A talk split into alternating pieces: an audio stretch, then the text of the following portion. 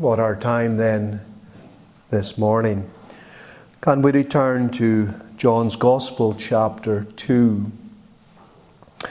We want to look principally at verses 13 uh, to 17. John chapter 2, uh, verses 13 to 17, where we have the incident where Christ cleanses the temple. The title I want to give to our meditation this morning is Irreverent Behavior. Irreverent Behavior. One commentator maintained that the incident that we're going to look at could well be described as Christ's second miracle that he performed. We know what his first miracle was because it tells us there. In verse 11, this beginning of miracles did Jesus in Cana of Galilee when he changed the water into wine. But the commentator maintains that this also is a miracle because here we have the Lord Jesus Christ largely unknown at this time, at the very beginning of his public ministry. And he goes into the temple and he challenges the authorities and he comes out unscathed. What was going on here? What was happening in these verses that might help us to understand the context? Well, it was the Passover was about to happen. There were three main feasts in the Jewish religious calendar, and the Passover was one of them. And that was a feast where they remembered their forefathers and how they were delivered from Egypt. They were in bondage in Egypt, and God brought them out of Egypt. And the night before they came out, they celebrated the Passover, where they killed a lamb and they put the blood on the lintel and the doorpost, and they ate the lamb. And when the angel of death passed over or came into the country and he saw the blood on the doorpost and the lintel, then he passed over that household and death did not affect them.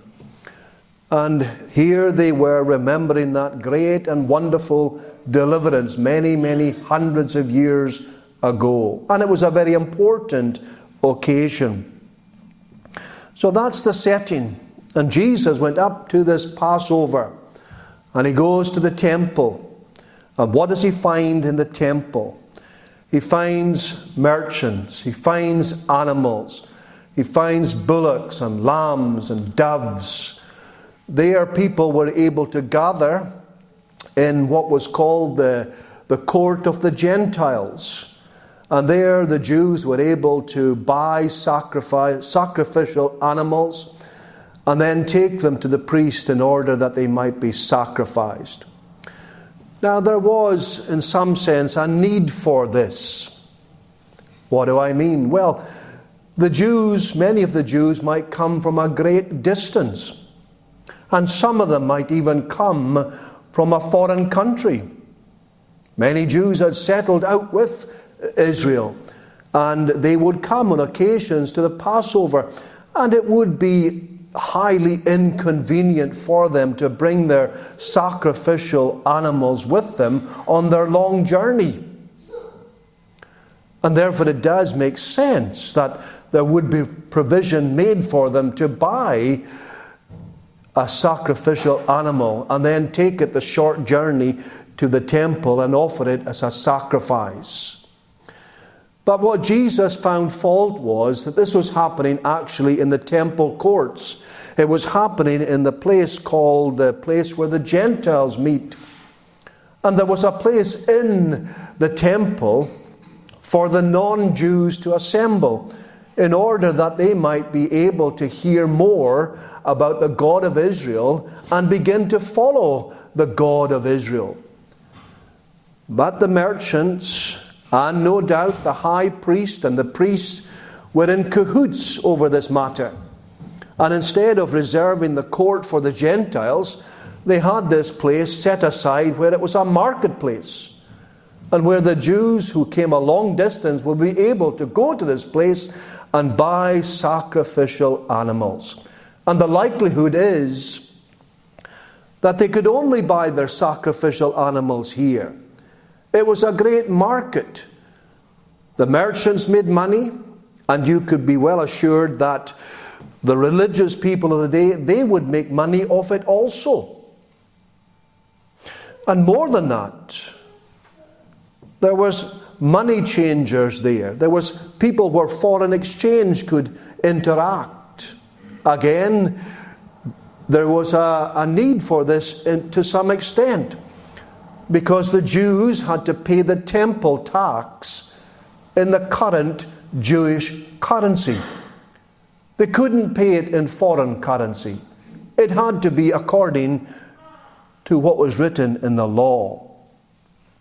And therefore, those Jews who had come from a foreign country would need to change their money into what was current for to pay the temple tax. But all this was happening in a place that we might say was reserved for evangelism. And the authorities were turning the place that was designated for evangelism into money, into making filthy lucre. And the Lord Jesus Christ, when he came to his Father's temple, and remember, the temple was a unique place. It replaced the tabernacle, which also was a unique place. But there in the temple, God, in some way, would be present in the temple. As we have said on another occasion, God is omnipresent. You cannot hide from God. You cannot run away from God. But God condescended in some manner that He would presence Himself in the temple and that's why they gathered there to offer their sacrifices in order that they might know and sense the presence of the living God. And when Jesus went to the temple, this is what he wanted to see. But what did he see? He saw nothing but merchandise, he saw nothing but commerce. He saw nothing but people involved in filthy lucre and extending their own ends and lining their own pockets. In other words, what were they doing? They were using religion in order to feather their own nests, something that is deplorable. And of course, the Lord Jesus Christ, He took action. He took action. We find it and we shall look upon it later on. In verse 15, he made a scourge of small cords. He drove all out of the temple, and the sheep and the oxen, and poured out the money changer, the changers' money, and overthrew the tables. And said unto them that sold doves, Take these things hence. Make not my father's house an house of merchandise. Well, maybe we're here this morning and maybe we're wondering has this got any relevance to us in the 21st century, here as we're in Partick Free Church of Scotland continuing? Well, friends, I do believe it has a relevance to all of us we remind ourselves of the context. The Jews were about to celebrate the Passover. We don't celebrate the Passover. The Passover was a Old Testament sacrament, but it has been replaced by the Lord's Supper. They remembered the great deliverance from Egypt, and rightly so. It was a wonderful deliverance. But we are going to gather in the will of God next Lord's Day, and it will be our communion Sabbath. And there we will remember the Lord's death until he comes. And therefore, I do believe this has relevance unto us. Paul speaks about this, and I want to quote one or two verses that would help us to understand where I'm going regarding this sermon. Paul speaks to the Corinthians, and the context of the verses that I'm about to quote is they had in their assembly a man who had committed fornication. And it was no ordinary fornication. This man had a sexual relationship with his father's wife. He had a relationship with his stepmother. And the Corinthians congregation were tolerating this behavior. And Paul, as we noticed it when we went through 1 Corinthians, tells them this is not on. You cannot behave like this if you're a Christian. This is not the way to be. You are to avoid fornication. And therefore, you are to deal with this individual. And he is to be disciplined. And he's to be disciplined in order that he might repent and then he would be restored. And it's in that context that he, that he wrote these verses I'm going to quote from 1 Corinthians chapter 5, verses 6 to 8. Your glorying is not good. Know ye not that a little leaven leaveneth the whole lump? He's talking about this individual being allowed to be in the congregation. It's like leaven. There's sin in the congregation, and it's going to affect the whole congregation. Your glorying is not good. He goes on, Purge out therefore the old leaven, and ye may be a new lump, as ye are unleavened. For even Christ, our Passover, is sacrificed for us. He's linking the death of Christ to the Passover. The Passover ultimately pointed to the great deliverance that the Lord Jesus Christ would bring about by his life and by his death and by his resurrection. And he goes on. Therefore, let us keep the feast, not with old leaven neither with the leaven of malice and wickedness, but with the unleavened bread of sincerity and truth. He cites leaven because leaven in the Bible is regarded as sin. It's a type of sin. And what he is saying there is get rid of this sin and then you'll be able to fully appreciate the Lord's Supper, the Christian feast. And surely that is relevant to every single one of us who seeks to come to the Lord's table in the will of the Lord next Lord's Day. We are to remove the leaven of sin that's in our lives, and we are to be confronted with it. This is something that the Old Testament church did before they partook of the Passover. They had to go into their houses and they would remove anything that had leaven in their houses. It was not to be found in their dwelling places when they were going to go to the Passover. Therefore,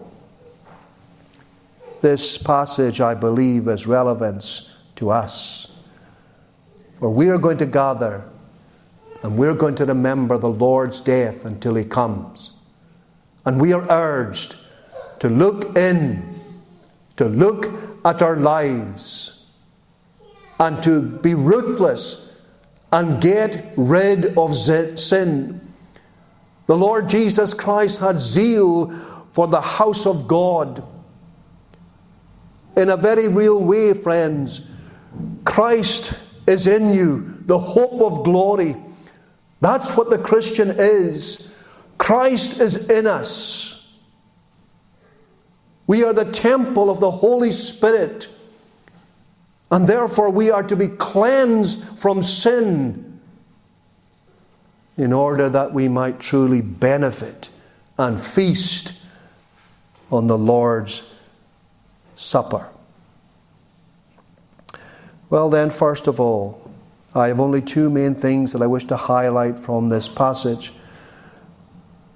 I want us to look at our irreverent behavior.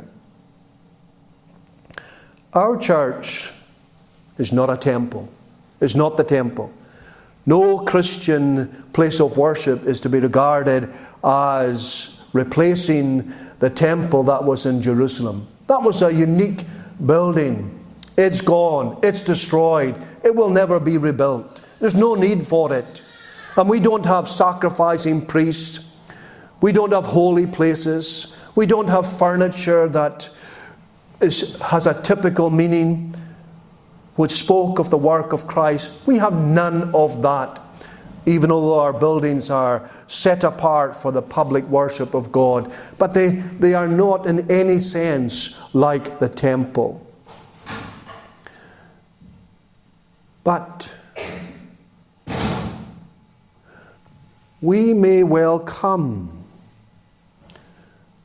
to the public means of grace. And we may well be ones who do so with behavior that is unbecoming.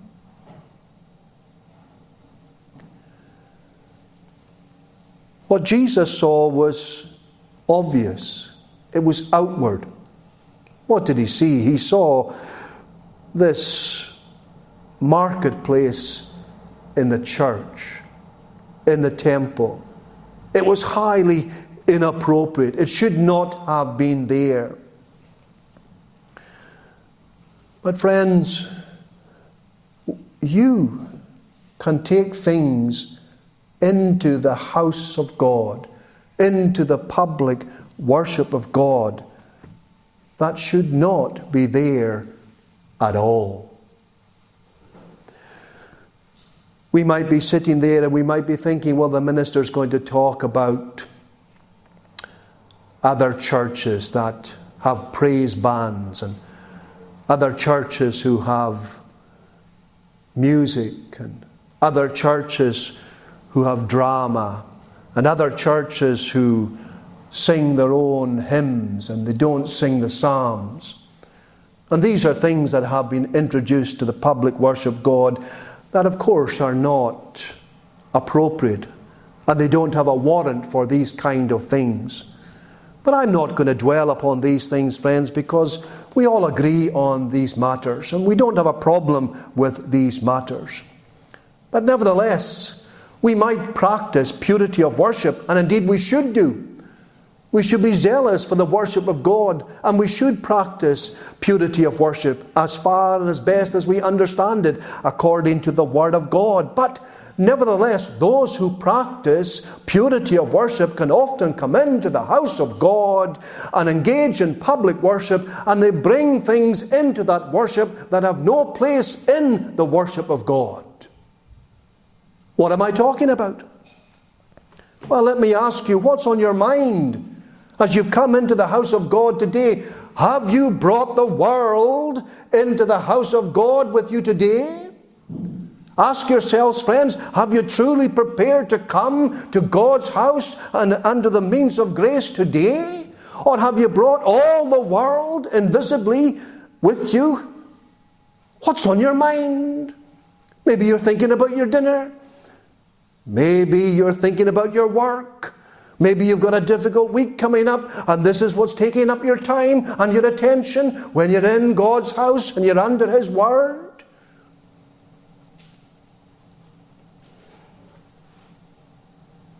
Maybe your thoughts are upon your money. Many people's thoughts are upon their money today. We hear it day after day, the cost of living. And maybe this is something that's on your mind even now as you're in God's house. Maybe it's your studies.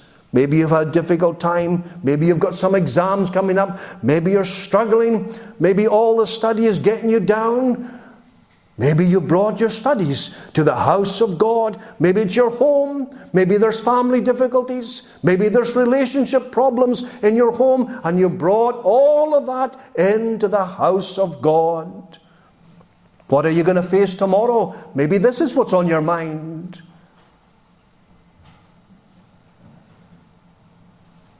Maybe you brought all your sins with you. Now, of course, this is something that we do. We do bring our sins with us. We come as sinners. We're not saints in the sense that we're perfect. Every single one of us will bring our sins with us. But in another way, in another way, we can also bring our sins with us we can bring our sins in an unrepentant manner. We can bring our sins and not be aware that we're bringing our sins with us. Have you come today full of pride? Pride, that's a terrible sin. That's a sin that brought the devil down. That's a sin that will bring many people down. It's a sin of pride. Maybe you've got pride in, in the congregation. Maybe you've got pride in the denomination. Maybe you've got pride in your, in your confession. Maybe you've got pride in your orthodoxy. Oh, Christian, if you're going to have any pride, you must have pride in the Lord Jesus Christ. You are to glory in Him and in Him alone. What are you? You're nothing. You're nothing but a skin full of sin. What have we got to be proud about? No reason to be proud. We are to be proud upon what Jesus Christ has done for us by his life, by his death, and by his resurrection. And we praise God for his continual, effectual intercession at God's right hand, which will bring us to glory. Friend, if you're full of pride, you need to look up. You need to look at the Lord Jesus Christ. You need to think about Him more. You need to meditate upon this person more and more. And you need to think less of yourselves. And very often we can come to the house of God and we're full of pride. Oh, we need to crucify this. Maybe it's envy. Oh, you envy this person, or you envy that person. You envy their status, you envy their home, you envy maybe their walk in the Lord. Christians can envy Christians. Ministers can envy ministers. One minister sees, does he not? He sees one congregation growing. He sees um, the Lord blessing the ministry there, and his ministry's not being blessed. He's, he's envious. There is such a thing as ministerial jealousy.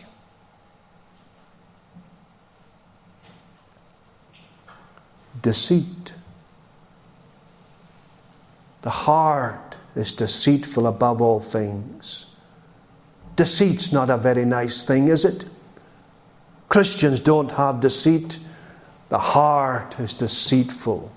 Oh, that we would remember this. Hypocrisy, trying to be something we're not trying to make on that we're super spiritual, that we're a wonderful Christian, that we're walking the narrow road that leads unto life. We present a good picture of ourselves as we come to the house of God, and when we see one another, oh, everything's well.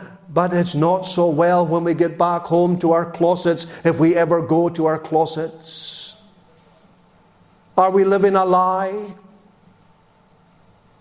These things that I'm mentioning, friends, are native to us. They're there, they're in our fallen human nature. Let us not say that we know nothing about these things. What about us? Are we covetous? Are we seeking more and more of the world's goods? You know, we can covet things that are, that are meant for us. We're to covet spiritual things. Oh, we're to covet that we might grow in grace. Oh, that we would have spiritual gifts and blessings. We are to covet them. But we're not to covet the things of this world. And maybe today you've come to this house, and what are you thinking about? How much more you can amass? Jealousy.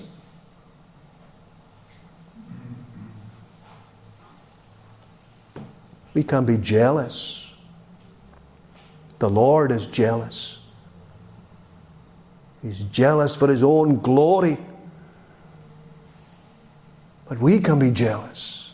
You can be jealous. You can come to the house of God. You can sit at the Lord's table and you might be full of jealousy. You're bringing this into the house of God. Maybe it's self righteousness. Do you look down on people? Do you trust in your own self righteousness? Do you trust in what you give to the church? Do you trust in what you do? Are you looking to yourself? Or are you relying completely and totally upon Jesus Christ alone? What about bitterness? How many Christians are, are bitter? You dare not say a wrong word to them. They fly off the handle. There's a bitterness about some people. What about an unforgiving spirit? You've had a problem with a brother or sister. The problem has, in some sense, been masked over. It's maybe in the past. You think it's all right, but there's an unforgiving spirit. What does Jesus say? I'm paraphrasing here, but it's in the Sermon on the Mount. If you have a problem with your brother, don't go to the altar and offer your gift. Don't think your gift will be acceptable if you've a problem with your brother and you think you go to the altar and everything's all right, you give your gift. No, Jesus says, first be reconciled to your brother. Do whatever you can in order that you might be reconciled one with another. It may well be that you cannot be reconciled. It's no fault of yours. Maybe the brother will not want to be reconciled with you, but you must do something before your offering will be acceptable. It's the same for coming to the house of God, it's the same for coming to the table. What is communion? It is communion with the Lord Jesus Christ, and it is with his people. And if there is an unforgiving spirit, how can there possibly be communion? How can there be real fellowship? How can you possibly benefit from this ordinance that Christ has given to us in order to feed our souls? Maybe you've got a critical spirit. You know, some people are never, never satisfied, never, never pleased, no matter what happens. It doesn't matter the minister. It doesn't matter the text. It doesn't matter the sermon. It doesn't matter who comes to the pulpit. They're never happy. They're always critical. It's never good as it was before. Does this describe you? Gossiping. We all like to hear a bit of gossip, do we not? We bring even the gossip into the God's house, into the public worship of God. Oh, it's easy to condemn these merchants and these religious people who are lining their pockets. Their sin was obvious. The things that I have been highlighting, friends, are not so obvious. But they'll be there. They'll be there.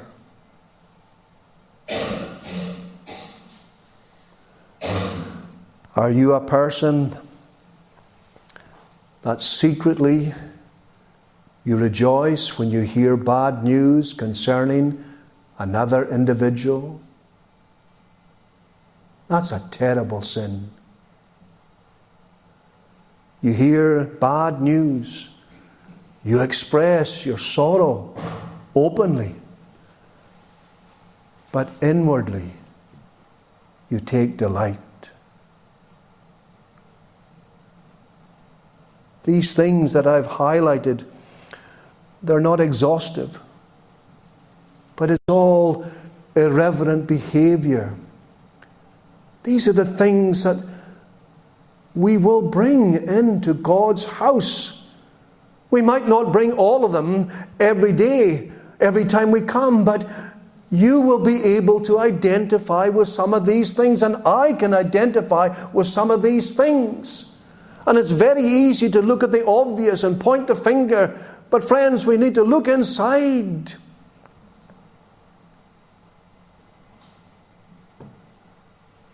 And maybe we need to consider our behavior as we come to the house of God.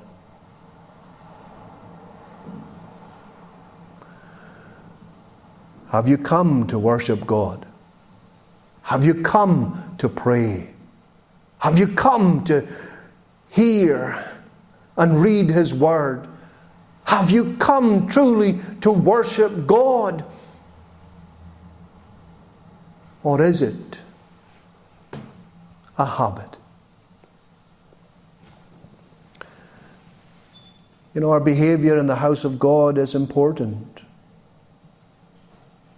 What do you do?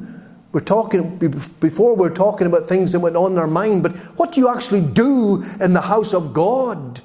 When you come to public worship, do you come to sleep? Friends, this is terrible. Let's be clear. What are we doing here? This is the worship of God. This is where God speaks unto us. This is where we, we come before our Creator, our lawgiver, our Savior, our Judge. Would you go and sleep if you were called, if you were privileged to go before King Charles? Would you sleep? You wouldn't sleep. You would be there. You would be all attentive. You would listen to every word. It would be a notable occasion. It would be something that you would think about all the days of your life. We're under God. We come to God, we come to His Word. Does your mind wander? We, we, we are to engage in worship. We are to sing our hearts out to the living God. We are to pray fervently before our God. And you might say, well, it's only the minister that prays. Not so. Not so. Not according to the Bible. Yes, the minister will lead in prayer. He will audibly articulate the prayers of the conversation of the congregation, but we're all praying when the minister prays or whoever leads in public prayer. All of us pray. And all of us are to give our amen, whether verbally or silently, to the prayers offered. It's not a time to sleep. It's not a time to switch off. It's a time that we would get actively involved in the worship of God. What happens when the sermon comes? Is it a time then for us to switch off? This is God's Word.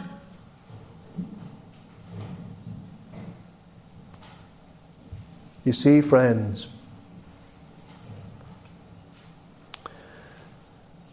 our behavior can be irreverent.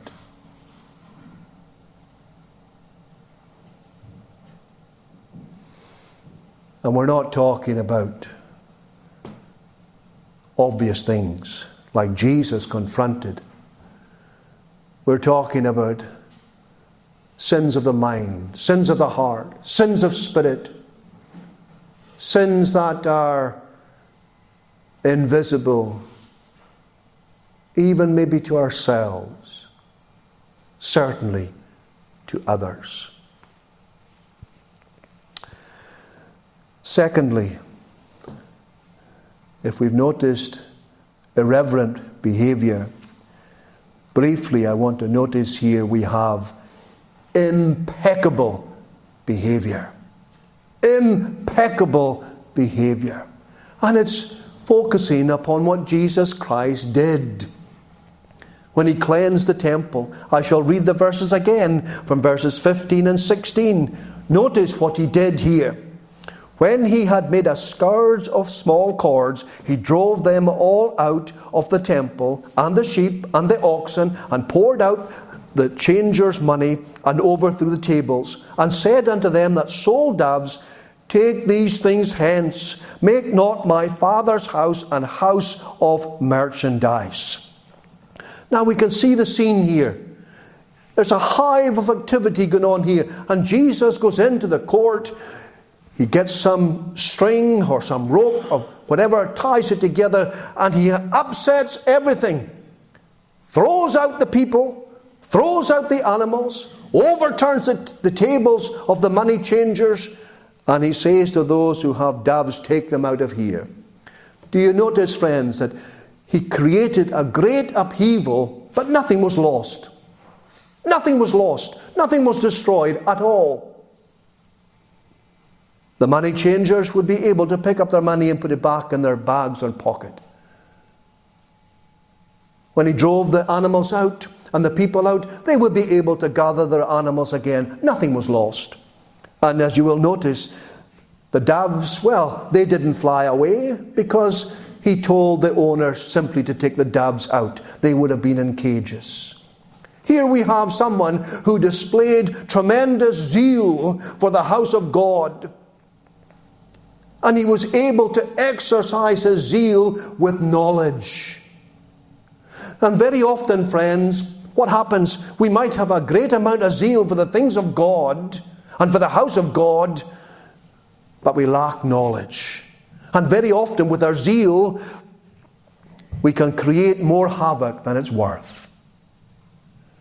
But here, the Lord Jesus Christ displays impeccable behavior. Focusing on the glory and the zeal of God, concern for his father's house and his father's reputation, he clears out the rabble. But nothing was lost, nothing was destroyed. Everything could be put, could be put back together again without any problem, any loss to anyone involved.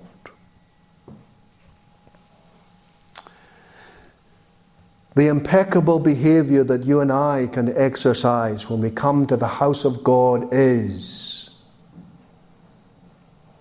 that we are to bring with us repentance.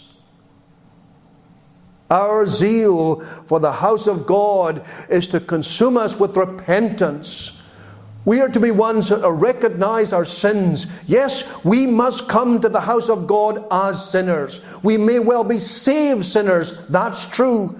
But we're still sinners, and we come to the table, we come to the house of God. Every time we come, we come as sinners, and we must bring our repentance with us. Where we have a desire for our sins to be brought to our attention and we want to forsake them. We must come with faith. Faith. What's faith? Faith is in the Lord Jesus Christ. Someone who is saved, friends, has come to an end of themselves. They realize they're lost. They realize they're dead. They realize they're perishing. And they are looking to the Lord Jesus Christ and to Him alone to save them. He is their only hope. And maybe that's where you find yourself this morning. As you come into this place here where God's word is proclaimed, we tell you, friends, because the Word of God would tell us that you're to believe upon the Lord Jesus Christ. Take your eyes off yourself and receive the salvation that's offered in the gospel. Come unto me, he says, and have faith in him. Come to the house of God with love.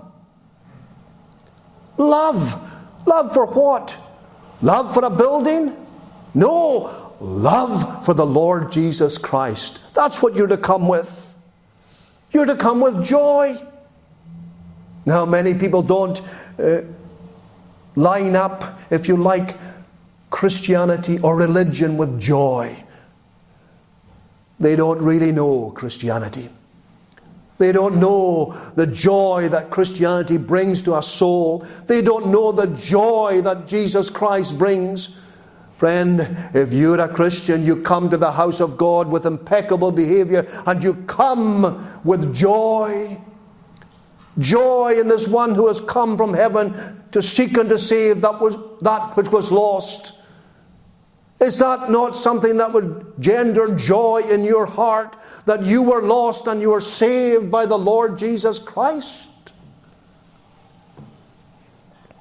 And you come with reverence, with the fear of God. Not, not, not, not that fear that fri- that's frightened of God, not that fear that fears God because He's going to punish you. No, that's not the fear of the Christian. The fear that the Christian has of God is our reverence he comes before a holy God and he's full of awe and adoration for this great God who has saved him. That's the behavior that we're to bring when we come to the house of God. Amen. May God bless his word to us. Let us pray.